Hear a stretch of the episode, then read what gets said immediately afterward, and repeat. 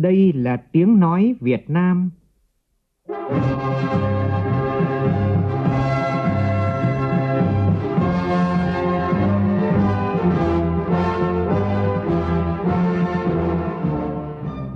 là tiếng nói Việt Nam,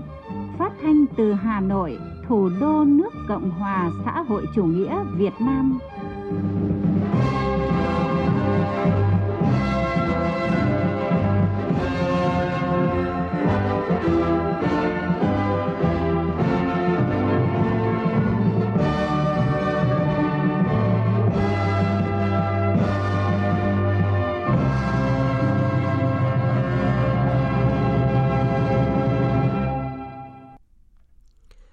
Kính chào quý vị và các bạn. Mời quý vị và các bạn nghe chương trình Thời sự sáng thứ năm ngày 13 tháng 4, tức ngày 23 tháng 2 nhuận năm Quý Mão của Đài Tiếng nói Việt Nam.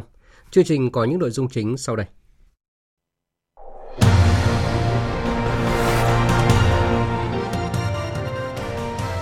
Các tỉnh vùng Đông Nam Bộ nêu hàng loạt điểm nghẽn trong thực hiện dự án đầu tư cần chính phủ thao gỡ để thúc đẩy phát triển thiếu cát sỏi và giá cả giá cả vật liệu đầu vào tăng cao đã ảnh hưởng nghiêm trọng đến tiến độ các dự án cao tốc Bắc Nam giai đoạn 2. Trong bối cảnh số ca mắc COVID-19 tăng gấp 4 lần so với tuần trước, Bộ Y tế có công văn khẩn yêu cầu các địa phương siết chặt công tác phòng chống dịch theo đúng chỉ đạo của chính phủ và Bộ Y tế. Trong phần tin quốc tế, Tổng thống Mỹ hội đàm với Thủ tướng Anh tại thành phố Belfast ở Bắc Ireland trong chuyến thăm chưa đầy 24 giờ để kỷ niệm 25 năm ngày ký thỏa thuận hòa bình ngày thứ Sáu tốt lành. Coet đưa vào sử dụng người dẫn chương trình tin tức đầu tiên do AI tạo ra. Chương trình có bình luận nhan đề cải thiện chất lượng phục vụ để tạo niềm tin nơi dân.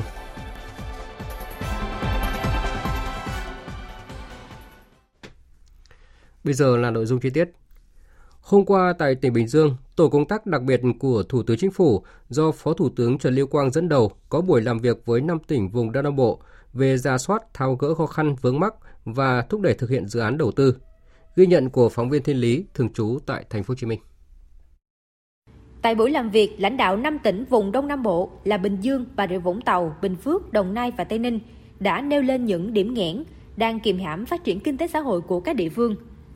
Ông Cao Tiến Dũng, Chủ tịch Ủy ban Nhân dân tỉnh Đồng Nai chia sẻ, hiện nay việc mâu thuẫn chồng chéo giữa luật đầu tư và luật đất đai đang khiến nhiều doanh nghiệp gặp khó trong công tác đấu thầu, sân bay sắp có rồi cảng biển sắp có hạ cao tốc tất cả cái sắp đấu nối hết rồi. Đấu nối nhưng mà toàn điều kiện ngon lành hết nhưng mà hỏi đất đâu thì thua. Đồng nai thua. Cho nên là đề nghị là bộ hoạch chính phủ xem xét giúp cho đồng nai có một cái khu để có cái cái đất công nghiệp để thu hút các nhà đầu tư. Cũng liên quan đến quỹ đất công nghiệp, bà Trần Tuệ Hiền, Chủ tịch Ủy ban Nhân dân tỉnh Bình Phước cho rằng đất khu công nghiệp thực tế của tỉnh trên 6.800 hecta nhưng được phê duyệt lại chỉ khoảng 4.000 hecta do đó kiến nghị chính phủ cho phép điều chỉnh để đáp ứng nhu cầu nhà đầu tư. Ông Võ Văn Minh, Chủ tịch Ủy ban Nhân dân tỉnh Bình Dương trăn trở, hiện nay hoạt động sản xuất kinh doanh của nhiều doanh nghiệp gặp khó nên thu hẹp quy mô sản xuất, giảm giờ làm, khiến 200.000 công nhân bị ảnh hưởng, giảm thu nhập. Bình Dương kiến nghị chính phủ sớm có chính sách hỗ trợ doanh nghiệp và người lao động cũng xin kiến nghị chính phủ nghiên cứu để sớm có cái cái quyết sách kịp thời về cái tài chính cho doanh nghiệp. Ở đây có thể là cái cái về vấn đề tài chính ngân hàng, ví dụ cơ cấu nợ, giãn nợ và cái tài khóa về vấn đề thuế cho doanh nghiệp trong một số ngành nghề. Đặc biệt thì chúng ta cũng thấy là ví dụ như là gỗ nè dịch dệt may, da dày nè, rồi điện tử là một số ngành ảnh hưởng rất là lớn. Rồi đối, bên cạnh đó thì người lao động, cái chính sách an sinh xã hội thì cái chỗ này thì rất là mong chính phủ quan tâm sau khi lắng nghe lãnh đạo các địa phương, đại diện các bộ ban ngành của Trung ương giải trình các khó khăn và vướng mắt, Phó Thủ tướng Trần Lưu Quang cho rằng tình hình chung hiện nay là nhiều cán bộ còn lo lắng trước những quy định bất cập, chồng chéo, không mạnh dạng giải quyết. Đây là rào cản lớn, ảnh hưởng đến thúc đẩy tăng trưởng, nhất là ở các dự án FDI, ODA, BBB. Phó Thủ tướng đề nghị các địa phương sớm có văn bản về những vướng mắc khó khăn gửi Bộ Kế hoạch Đầu tư để Bộ này tổng hợp trình Thủ tướng Chính phủ. Tôi đề nghị trong vòng 10 ngày, Bộ Kế hoạch Đầu tư và Văn phòng Chính phủ tổng hợp để tham mưu cho Thủ tướng Chính phủ có ý kiến chỉ đạo thực hiện cụ thể theo tinh thần có thời gian, có mục tiêu, có rõ ràng. Những vấn đề liên quan đến sửa đổi luật đất đai phải hết sức rõ ràng và chuyển đến địa chỉ cần thiết. Tôi cho đây là cơ hội rất lớn để chúng ta làm việc này. Giả dụ sau khi luật đất đai sửa đổi xong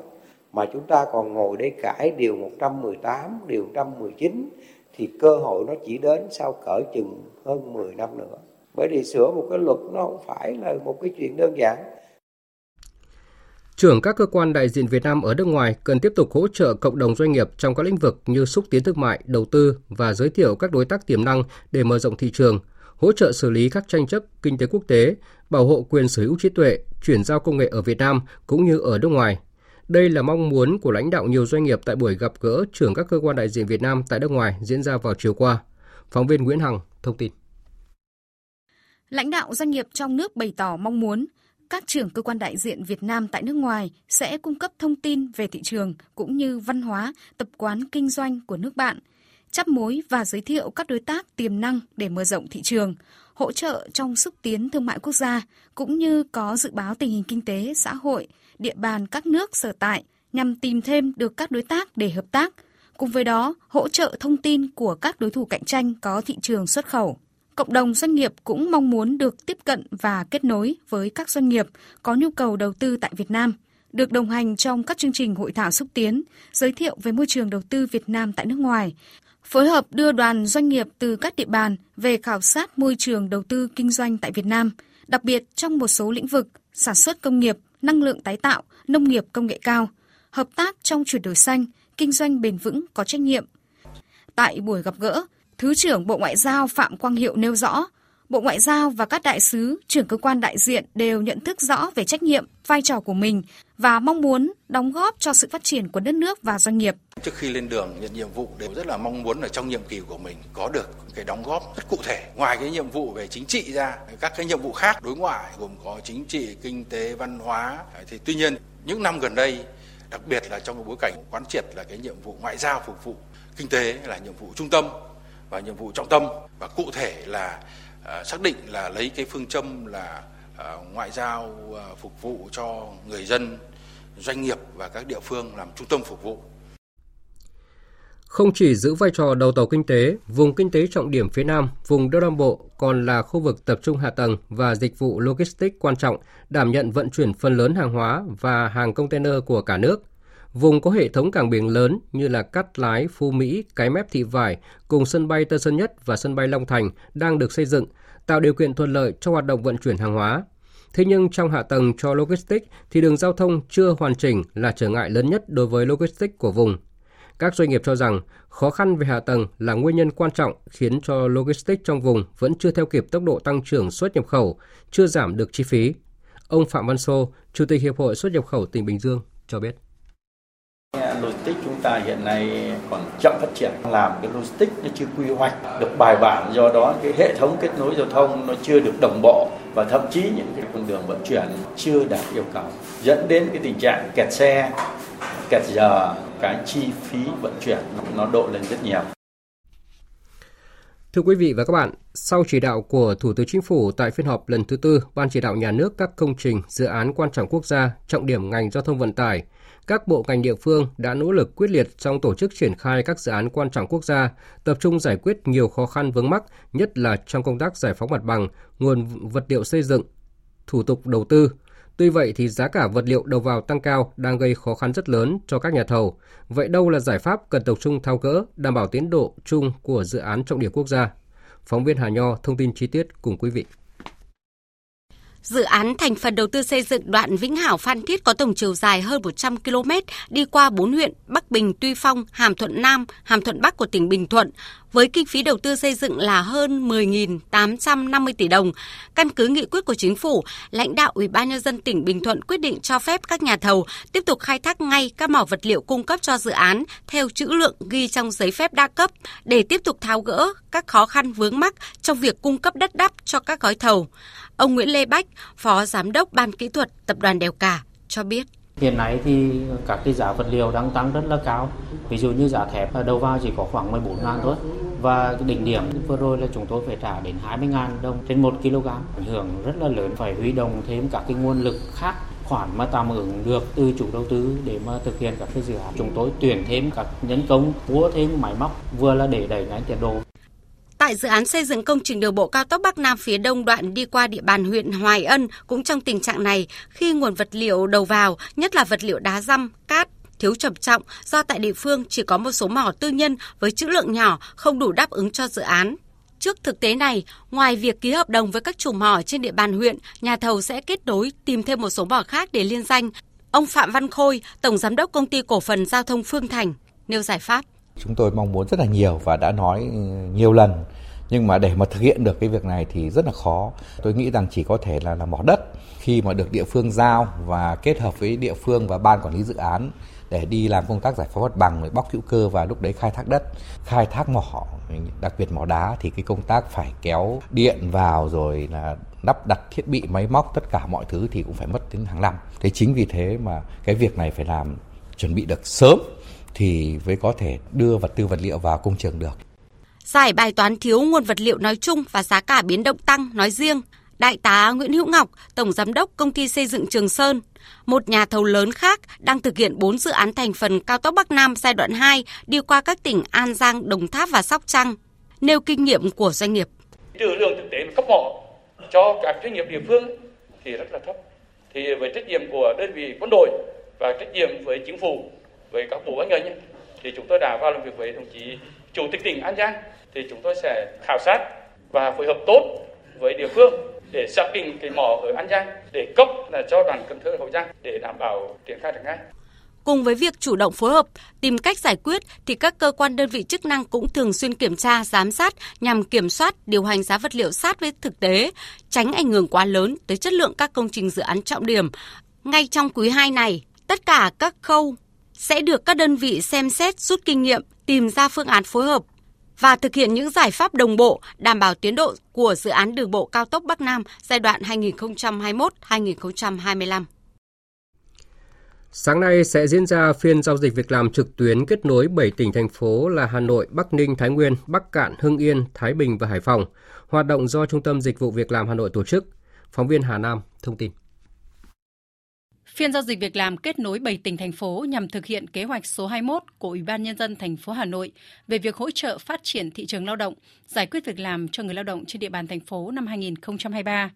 Phiên giao dịch việc làm trực tuyến diễn ra đồng thời tại sàn giao dịch việc làm Hà Nội ở 215 phố Trung Kính, phường Yên Hòa, quận Cầu Giấy và 14 sàn giao dịch việc làm vệ tinh tại các quận huyện. Đồng thời kết nối trực tuyến với Trung tâm Dịch vụ Việc làm các tỉnh thành phố gồm Bắc Ninh, Thái Nguyên, Bắc Cạn, Hưng Yên, Thái Bình và Hải Phòng. Dự kiến phiên giao dịch việc làm kết nối 7 tỉnh thành phố có 60 doanh nghiệp tham gia tuyển dụng hàng nghìn chỉ tiêu việc làm với đa dạng các ngành nghề. Ông Vũ Quang Thành, Phó Giám đốc Trung tâm Dịch vụ Việc làm Hà Nội cho biết. Trung tâm Dịch vụ Việc làm Hà Nội ờ, tiếp tục tổ chức một cái phiên giao dịch việc làm ờ, online để kết nối ờ, giữa các tỉnh.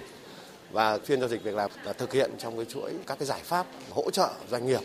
và người lao động phát triển sản xuất và phát triển kinh tế xã hội. Và riêng tại à, Hà Nội chúng tôi thì có 15 cái đầu điểm sàn giao dịch việc làm à, đồng bộ tổ chức thực hiện để hỗ trợ cho các doanh nghiệp cũng như người lao động trong hoạt động là kết nối, có sự lựa chọn nhiều hơn doanh nghiệp thì là có thể tuyển dụng được người lao động và người lao động thì có thể có nhiều cái cơ hội tìm kiếm được việc làm. Từ ngày 28 tháng 4 đến ngày 1 tháng 5 tới, tại tỉnh Đồng Tháp sẽ diễn ra lễ hội xoài Đồng Tháp. Hoạt động này nhằm quảng bá cho du lịch địa phương và mở rộng thị trường tiêu thụ xoài nội địa và xuất khẩu. Phóng viên Phạm Hải, thường trú tại đồng bằng sông Cửu Long đưa tin.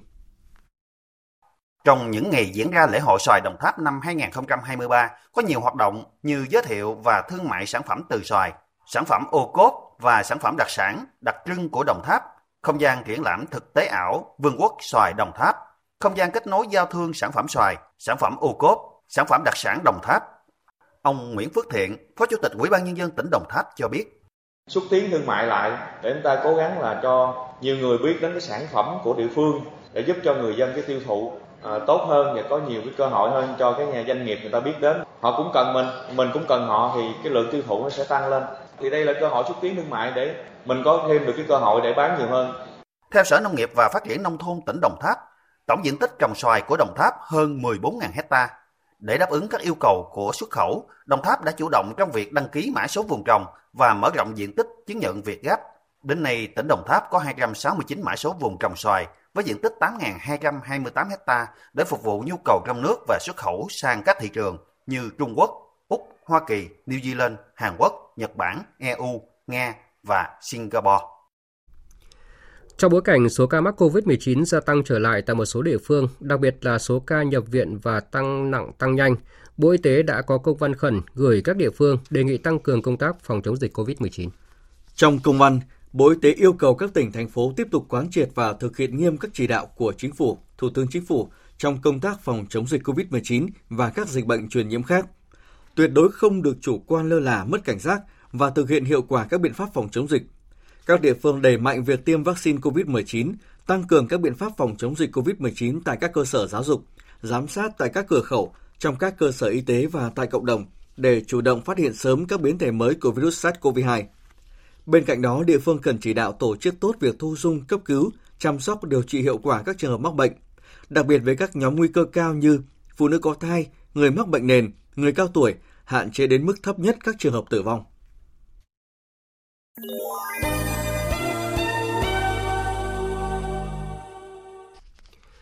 Tiếp theo là phần tin thế giới. Tổng thống Mỹ Joe Biden hôm qua đã hội đàm với Thủ tướng Anh Rishi Sunak tại thành phố Belfast ở Bắc Ireland trong chuyến thăm chưa đầy 24 giờ để kỷ niệm 25 năm ngày ký thỏa thuận hòa bình ngày thứ Sáu tốt lành.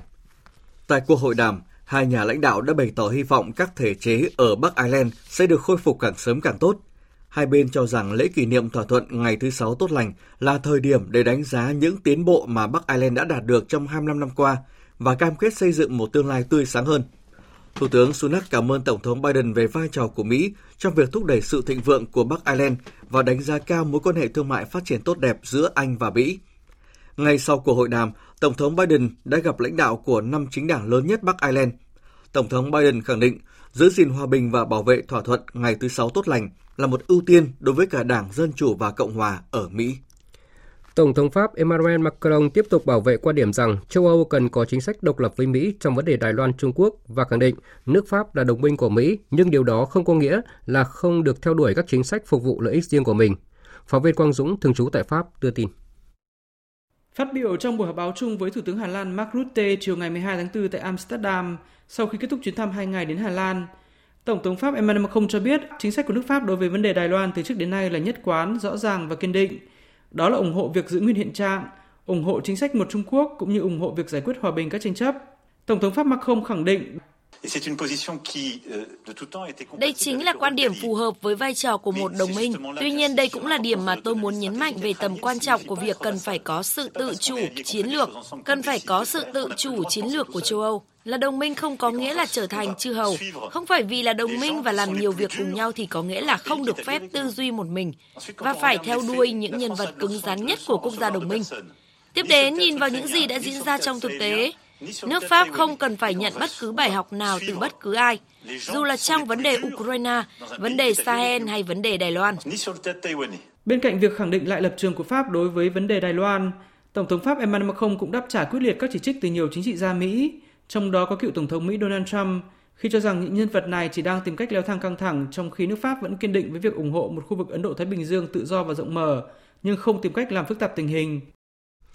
Nợ công toàn cầu đang cao hơn và tăng nhanh hơn dự báo trước khi đại dịch COVID-19 xảy ra, chủ yếu do tăng nợ công của Mỹ và Trung Quốc, hai nền kinh tế hàng đầu thế giới. Đây là đánh giá mới nhất của Quỹ tiền tệ quốc tế IMF. Quỹ tiền tệ quốc tế IMF dự báo khoảng 60% các nước có tỷ lệ nợ công giảm tính đến cuối năm 2028 sau các đợt tăng vì các yếu tố liên quan COVID-19. Tuy nhiên, một số lượng đáng kể các nền kinh tế lớn trong đó có Brazil, Trung Quốc và Mỹ đang có tốc độ tăng trưởng nợ công rất nhanh.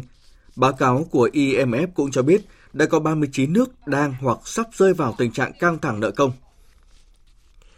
Người dẫn chương trình tin tức Feha, ứng dụng trí tuệ nhân tạo AI, đã lần đầu tiên xuất hiện trên tài khoản Twitter của hãng Coes News với hình ảnh một người phụ nữ có mái tóc sáng màu, mặc áo phông trắng và áo khoác đen. Feha tự giới thiệu bằng tiếng Ả Rập trong đoạn video dài 13 giây.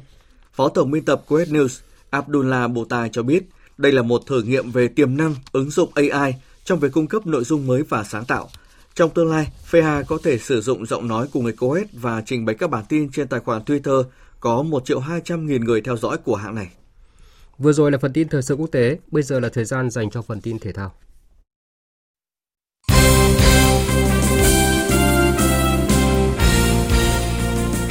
Sau 2 ngày nghỉ ngơi từ khi trở về từ Nepal, hôm qua đội tuyển nữ Việt Nam đã trở lại tập luyện nhằm chuẩn bị cho SEA Games 32 sẽ diễn ra vào tháng 5 tại Campuchia. Dự kiến sau 5 ngày tập luyện tại Trung tâm Đào tạo bóng đá trẻ Việt Nam, từ ngày 17 tháng 4, thầy trò huấn luyện viên Mai Đức Trung sẽ có chuyến tập huấn kéo dài 2 tuần tại Osaka, Nhật Bản với 3 trận đấu giao hữu cùng quân xanh là các câu lạc bộ chất lượng tại đây. Hôm nay vòng 6 V-League tiếp tục diễn ra hai trận đấu, Hà Nội gặp Hải Phòng và câu lạc bộ Thành phố Hồ Chí Minh đụng độ Bình Định. Hà Nội cần thắng để bảo vệ ngôi đầu, trong khi Hải Phòng là đối thủ rất đáng gờm. Ở cuộc đọ sức còn lại, Bình Định có cơ hội lấy điểm dù phải làm khách trên sân của câu lạc bộ Thành phố Hồ Chí Minh. Dạng sáng nay tiếp tục diễn ra hai trận tứ kết lượt đi UEFA Champions League. Trên sân nhà, Real Madrid đánh bại đội khách Chelsea với tỷ số 2-0. Ở trận tứ kết còn lại, AC Milan đã vượt qua đội bóng đồng hương Napoli với tỷ số 1-0. Các trận tứ kết lượt về sẽ diễn ra sau đây một tuần nữa.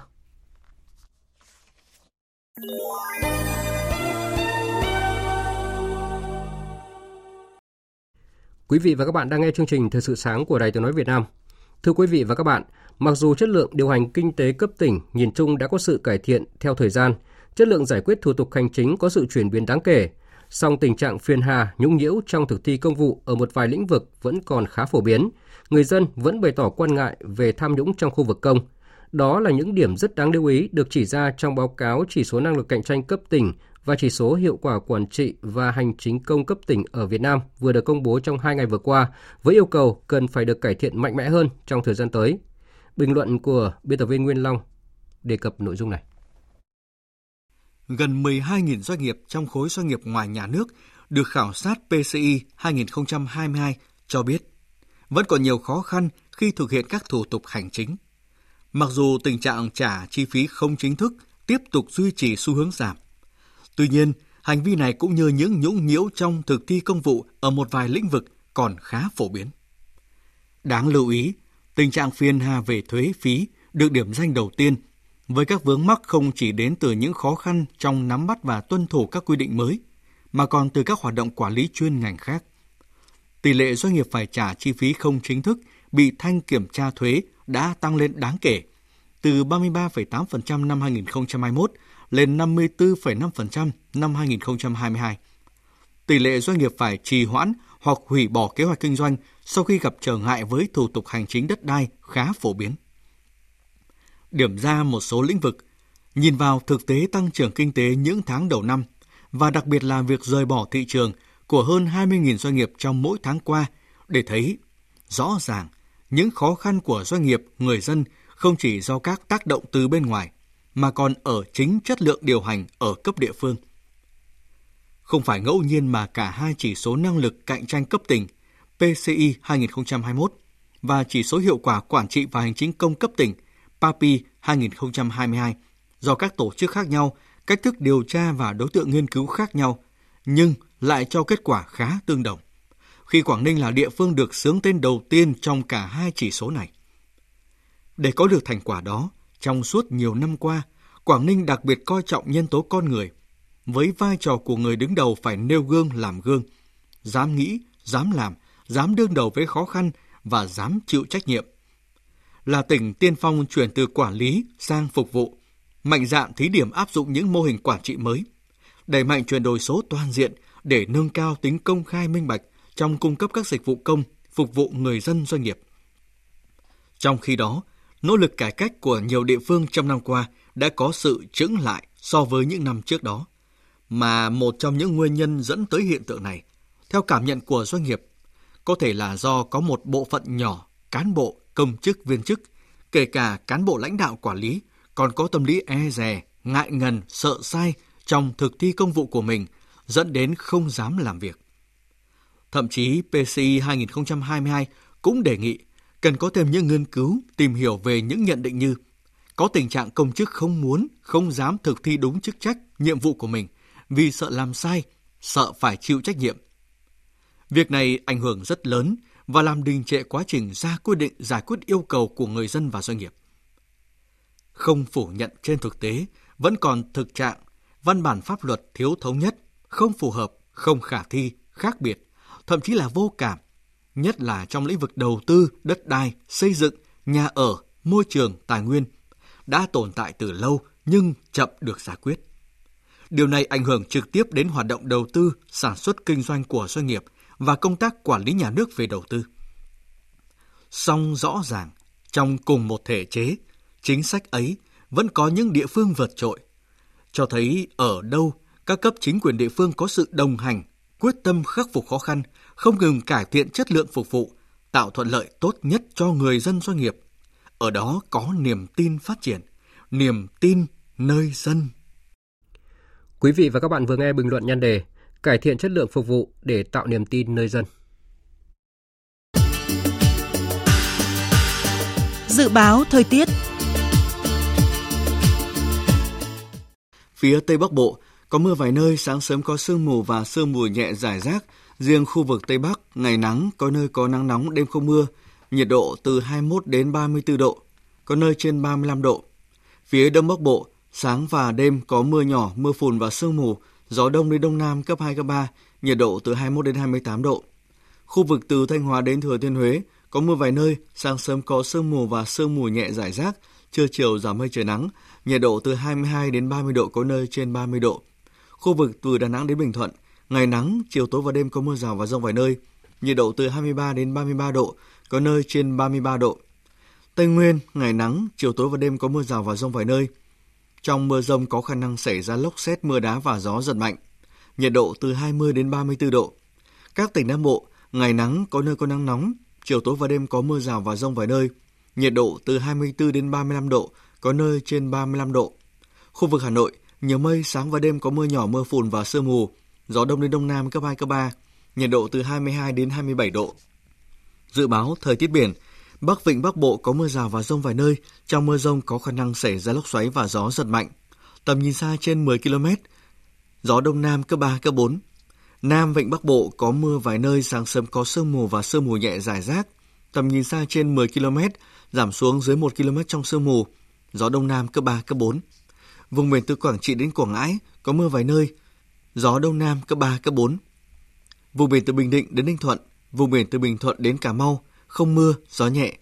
Khu vực Bắc Biển Đông có mưa rào vài nơi, tầm nhìn xa trên 10 km, gió đông đến đông bắc cấp 3, cấp 4. Riêng khu vực phía đông có gió mạnh cấp 5, có lúc cấp 6, giật cấp 7, biển động. Khu vực giữa Biển Đông, khu vực Nam Biển Đông, khu vực quần đảo Trường Sa thuộc tỉnh Khánh Hòa, vùng biển từ Cà Mau đến Kiên Giang, Vịnh Thái Lan có mưa rào và rông vài nơi, tầm nhìn xa trên 10 km, gió nhẹ. Khu vực quần đảo Hoàng Sa thuộc thành phố Đà Nẵng, không mưa, tầm nhìn xa trên 10 km, gió nhẹ. Vừa rồi là những thông tin dự báo thời tiết. Bây giờ chúng tôi tóm lược một số tin chính đã phát trong chương trình. Tại buổi làm việc với tổ công tác đặc biệt của Thủ tướng Chính phủ do Phó Thủ tướng Trần Lưu Quang dẫn đầu, lãnh đạo năm tỉnh vùng Đông Nam Bộ đã nêu hàng loạt điểm nghẽn trong thực hiện dự án đầu tư, trong đó có mâu thuẫn giữa luật đầu tư và luật đất đai cần chính phủ tháo gỡ để thúc đẩy phát triển. Trong bối cảnh số ca mắc COVID-19 đã tăng gấp 4 lần so với tuần trước, Bộ Y tế có công văn khẩn yêu cầu các địa phương siết chặt công tác phòng chống dịch theo đúng chỉ đạo của chính phủ và Bộ Y tế, tránh để dịch bệnh bùng phát trở lại. Tổng thống Mỹ Joe Biden vừa có cuộc hội đàm với Thủ tướng Anh Rishi Sunak tại thành phố Belfast ở Bắc Ireland. Hai nhà lãnh đạo cho rằng lễ kỷ niệm thỏa thuận ngày thứ Sáu tốt lành là thời điểm để đánh giá những tiến bộ mà Bắc Ireland đã đạt được trong 25 năm qua và cam kết xây dựng một tương lai tươi sáng hơn. Phần tóm lược những tin chính vừa rồi đã kết thúc chương trình thời sự sáng nay của Đài Tiếng nói Việt Nam. Chương trình do các biên tập viên Nguyễn Cường và Hải Yến thực hiện với sự tham gia của phát thanh viên Thành Tuấn và kỹ thuật viên Việt Thái, chịu trách nhiệm nội dung Hoàng Trung Dũng. Cảm ơn quý vị và các bạn đã dành thời gian lắng nghe.